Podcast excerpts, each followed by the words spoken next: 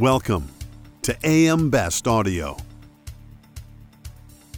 While large companies utilize several layers of security to help protect their business and employees against cyber attacks, consumers typically only have cyber incident support that deals with the consequences of a data breach or identity theft after it happens. I'm John Weber for AM Best Audio, and I'm speaking today to Matt Cullina, head of TransUnion's global cyber insurance business. Matt, so glad you could join us today. Great to be here, John. So, Matt, you know, we always hear about headline making large cyber breaches, but how big of a problem are cyber incidents for the general public?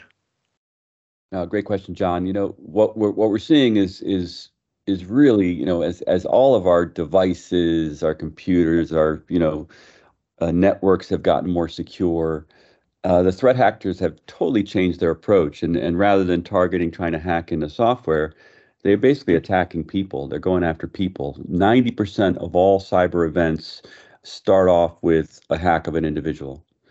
And so really the the all of us have become the target, whether it's to gain access to our the companies we work for or to gain access to our own systems and accounts. Um, it's it's all about, you know, trying to, you know, optimize fraud for the threat actors. And so we are the target these days. Um, and really, the pandemic has accelerated that beyond belief because we were so uber, de- you know, dependent on everything digital. Um, you know, threat actors are are not stupid. They go to where the action is, and and so uh, really, what we're seeing is is uh, crazy increases in personalized attacks um, from a cyber perspective. So I don't think there's been a time of more heightened exposure for for average families than there is today. You me- yeah, you mentioned not stupid. They're they're they're downright crafty, aren't they? Absolutely. I mean, we have you have to really think about this. This isn't the kid in the basement or whatever you may envision. These are organized crime businesses and networks, and it's all all this black market activity is highly coordinated, invested in. Um, there's some rogue nation states involved in this as well. So there's there's it, it is a fully funded endeavor for sure. Is it typically offshore? You know it's it's hard to pinpoint but you know a, a good example was during you know uh, the, at the start of the ukrainian conflict the ukrainian war um, you know what cyber insurers started experiencing is a, a, slowdown in ransomware attacks you know it was the number one mm-hmm. claims type in the early 2000s but all of a sudden it dropped precipitously um, last year and a lot of that was attributed to a lot of the hackers being in that region, in the Russian region, maybe sponsored by the Russian government, um, because they couldn't, you know, make revenue the way they normally did because of all the all the uh, uh, the war, anti-war effort. Um, and so, yeah, so that's one c- clear example, as it's very likely those nation states were involved in those ransomware attacks, um, and and that's a common theme across other threat actor attacks as well. So, Matt, what are some of the more common cyber breaches or scams that the general public is facing? Well, in our world, you know, we we support you know millions of policyholders for you know that are you know home insurance customers, auto insurance customers, and and and small businesses that you know uh, uh, you know buy cyber insurance through their business insurance, and really you know social engineering scams uh, are clearly the top risk for all of us today. As I said, it's a people exposure these days.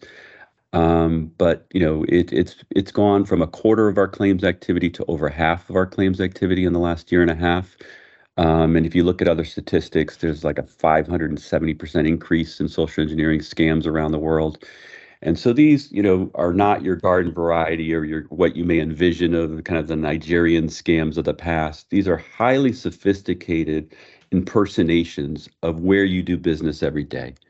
And and basically they're they're the threat actors are impersonating what your your bank does uh, what your mobile uh, company does what your own business does when they're alerting you to security issues or vulnerabilities. And so they're saying let, let's say you go spend money in a place you haven't spent money in before. So your bank says sends you a text and says is this you? Please confirm well, the threat actors are using the same tactics, um, but in that case, they're impersonating your bank. It looks just like your bank, and you click on the link uh, that was supplied, and instantly malware is installed on your devices.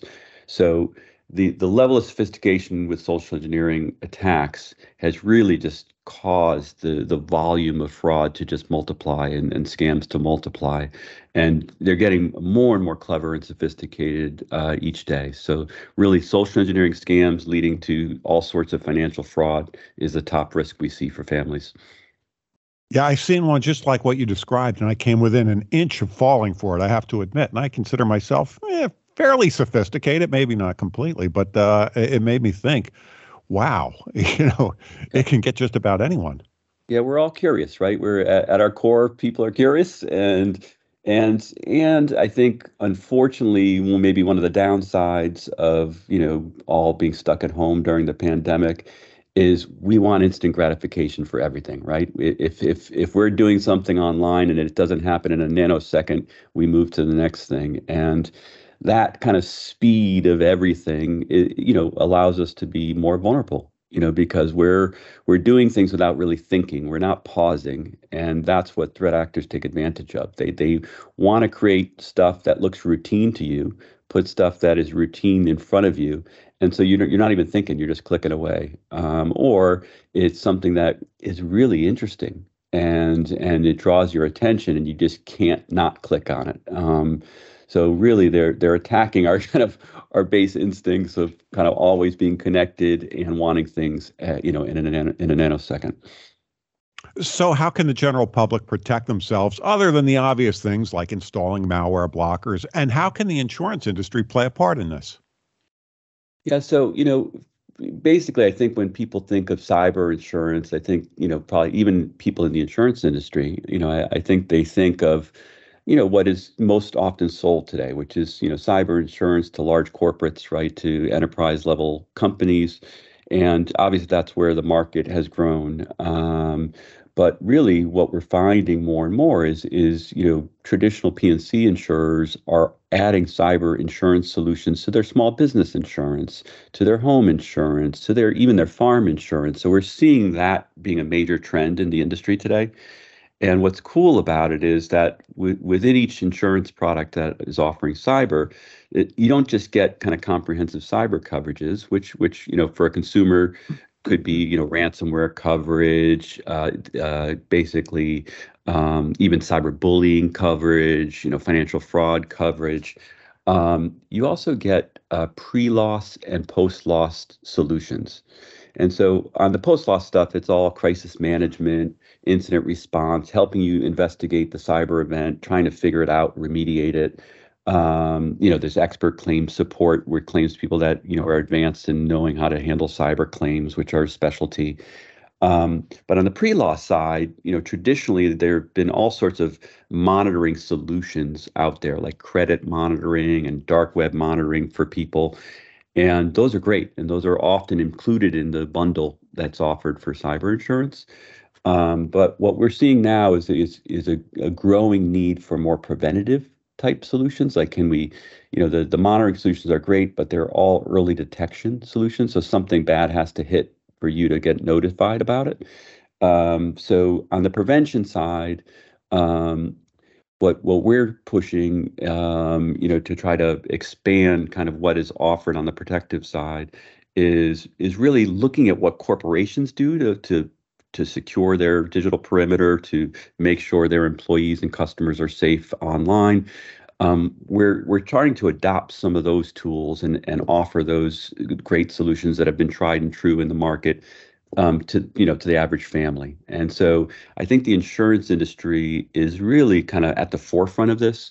Um, we've done research, uh, consumer research in the last year, and we we asked folks, you know, where would you go for cyber insurance or excuse me where would you go for cyber solutions and basically you know about 38% said they really don't know where to turn um, but 31% which was the highest score said they would go to their insurance company so i think there's an expectation that insurance companies are in the risk business and cyber is an emergent risk that's a that's is a real risk for people um, so they they you know they look to their insurance company to help solve it, and we've seen that product trend not just in the U.S. but you know around the world where you know uh, cyber insurances are being offered you know to families to small businesses at a growing clip. Do you envision a day where there will be some sort of cyber liability built into every consumer and small business insurance product and it would just be an opt out? Definitely, but I, I think the twist on that, and, and it's a it's a it's a horse race at the moment. But you know, we're seeing kind of traditional, as I said, personal lines, small commercial lines, insurers offering cyber as an add-on offering to their those core policies. But we have seen a fast growing trend around cyber as an embedded insurance option.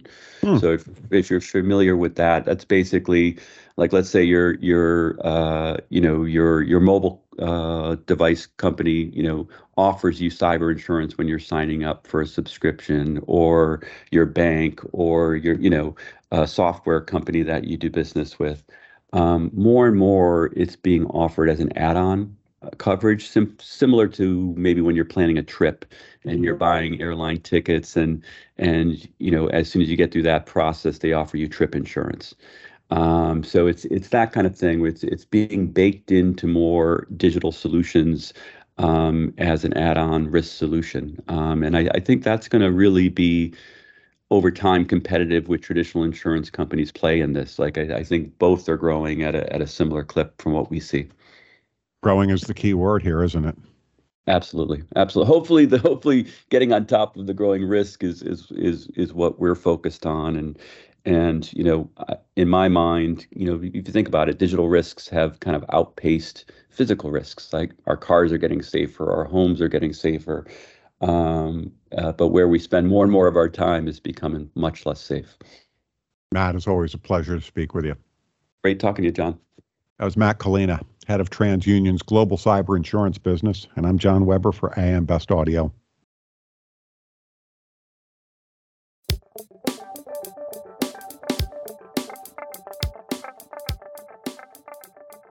Looking to get the attention of the insurance industry? We have the platforms to do just that. Whether it be AM Best TV, AM Best Audio, Best Review Magazine, or Best Day. Find out more by contacting our Advertising Services Business Development Team at 908 882 1706.